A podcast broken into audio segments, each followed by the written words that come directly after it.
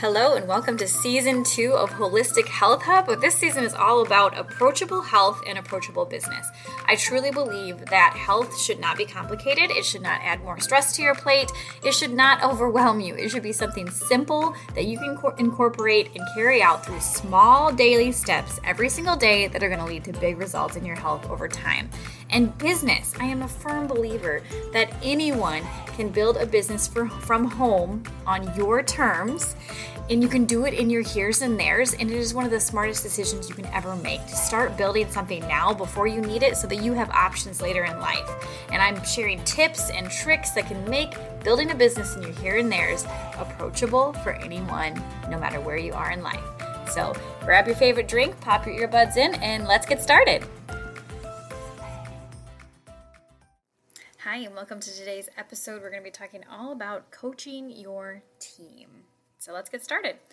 Um, when we look at our businesses and you know bringing in customers and sharing products, that is awesome. That is how we build our business. That is primarily how we get paid, right, on the products that we sell, that the, the products that people buy and they consume and they keep buying, um, or the service they're using, right? Um, but the real power of building a network marketing business comes from bringing in people who also want to do the same thing. So it I always use the same concept of giving a man a fish versus, versus teaching a man to fish. And when you're bringing someone into the business who you're teaching to do the same things that you do, that is teaching a man to fish. Um, so a lot of times when people bring in people to the business and you're coaching your team, there's a lot of pitfalls that people fall into. Um, and I've experienced, you know, some of these in my own business um, with coaching my own team members unsuccessfully. Um, but then I've also experienced the other side of just learning and growing and coaching my team successfully and them creating their own results and success in their business. Um, and so I think one of the biggest issues people have when it comes to coaching their team is a lack of confidence in order to tell the truth in the way of holding up a mirror to your team. Um, you know, first this starts with getting their permission to tell them the hard truths when they need to hear them, um, and just realizing that this is a business relationship and it's not a friendship. I mean, of course, you're friends too, but it, it is a business relationship in the sense that you have gone where they want to go and you're teaching them. It's more of a like mentor mentee relationship than um, than anything else. And you know, you're not going to serve anybody that you're coaching your team if you're just super nice to them and you don't tell them the hard truths. You know, um, if you allow them to make excuses and then get frustrated why they're not getting results, right?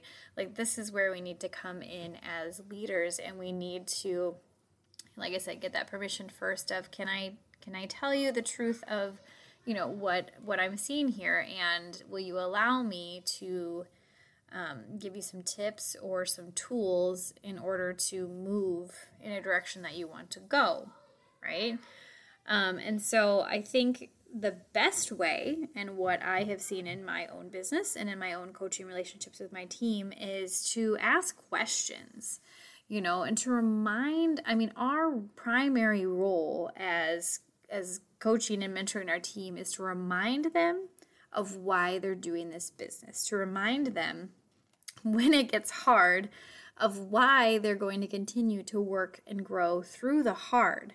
Um, because of whatever they want that's on the other side of this, whether it's income or it's um, options in their life or you know time freedom or flexibility or whatever it may be, they're going to keep going, right? That is our primary function as a mentor and then to ask those questions so that they come up with the answers. You know, when it comes to coaching, it's not so much about giving answers that it, as it is about asking questions so that they come up with their answers on their own. Because there's no right or wrong answers usually. Um, it, it's more of just asking, you know, this is what you want. What do you think are some ways to either overcome this obstacle or um, to to move through this, to you know, solve this issue of, you know, you're saying this, but you're doing this or not doing this, and this is where you want to go. How do we close that gap, right? Asking those questions. Um, And then giving them information to help hone in on what might work better for them because of your own experience and the systems that you have created in this business, right? That work, that are proven. Um, and then, you know, telling them the hard truths of the fact that, you know, if they want to do something that is outside of your systems at work, you know, giving them the freedom to be able to do that, but also giving them the hard truth of, you know, I have not done it that way before. It does not mean that it can't be done that way. I just don't have any experience in being able to lead you through that. So, you know, if you want to follow the systems that we have, I do have experience with these. These are proven, and I can help you to create the results in this way. But no, if you go the other way, I still support you. I still will be here for you. I just won't be able to coach you in the way that I can if you're following the systems that we have in place, right? So it gives them the freedom to make those choices on their own, but also the hard truth understanding that these are the ways that are proven. You know, if you want to be successful faster and you want my help, I can help you in this direction. I can't help you in that direction. And it doesn't mean, you know, that any less of them or any less of me. It just means that that's not the experience that I've had, you know, or the tools and the systems that I have in order to help them.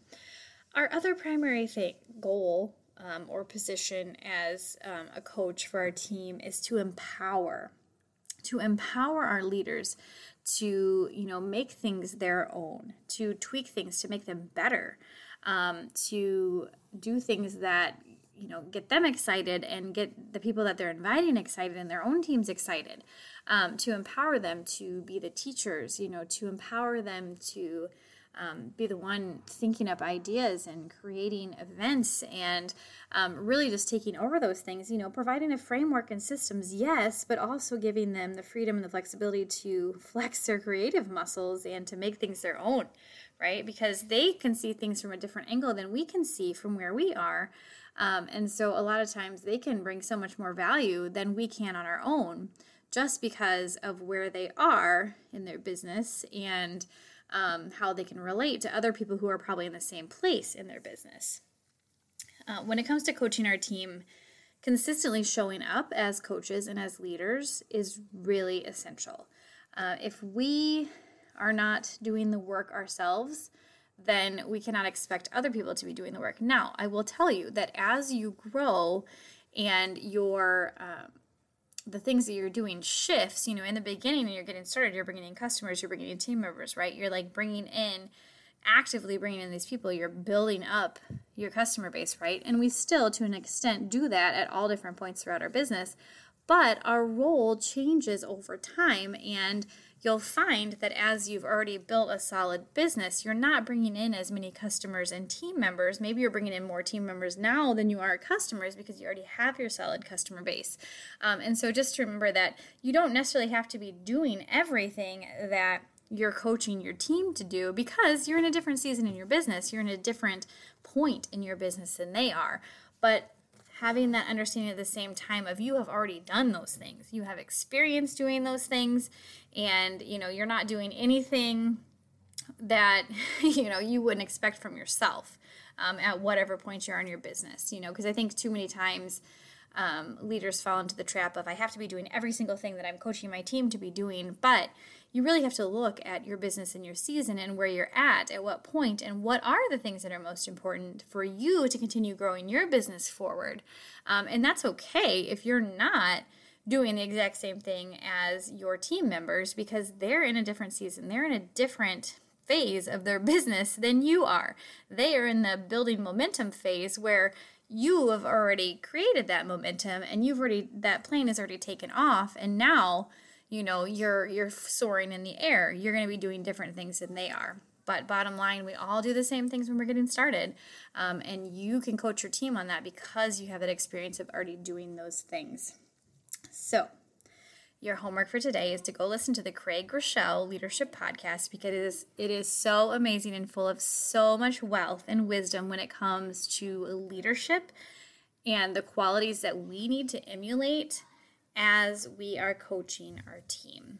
And I just want to encourage you that if you don't have a team yet, that's okay. Coach yourself and allow yourself to be coached in the way that you will coach someday. Take care, my friends. Thanks for listening to this week's episode of Holistic Health Hub with me, Chelsey Holm. For great tips, follow me on Instagram at Chelsey underscore Noel. And if you love this episode, don't forget to click subscribe, give me a five star rating, and leave a review. I'd love to know what you would like to hear. Until next time.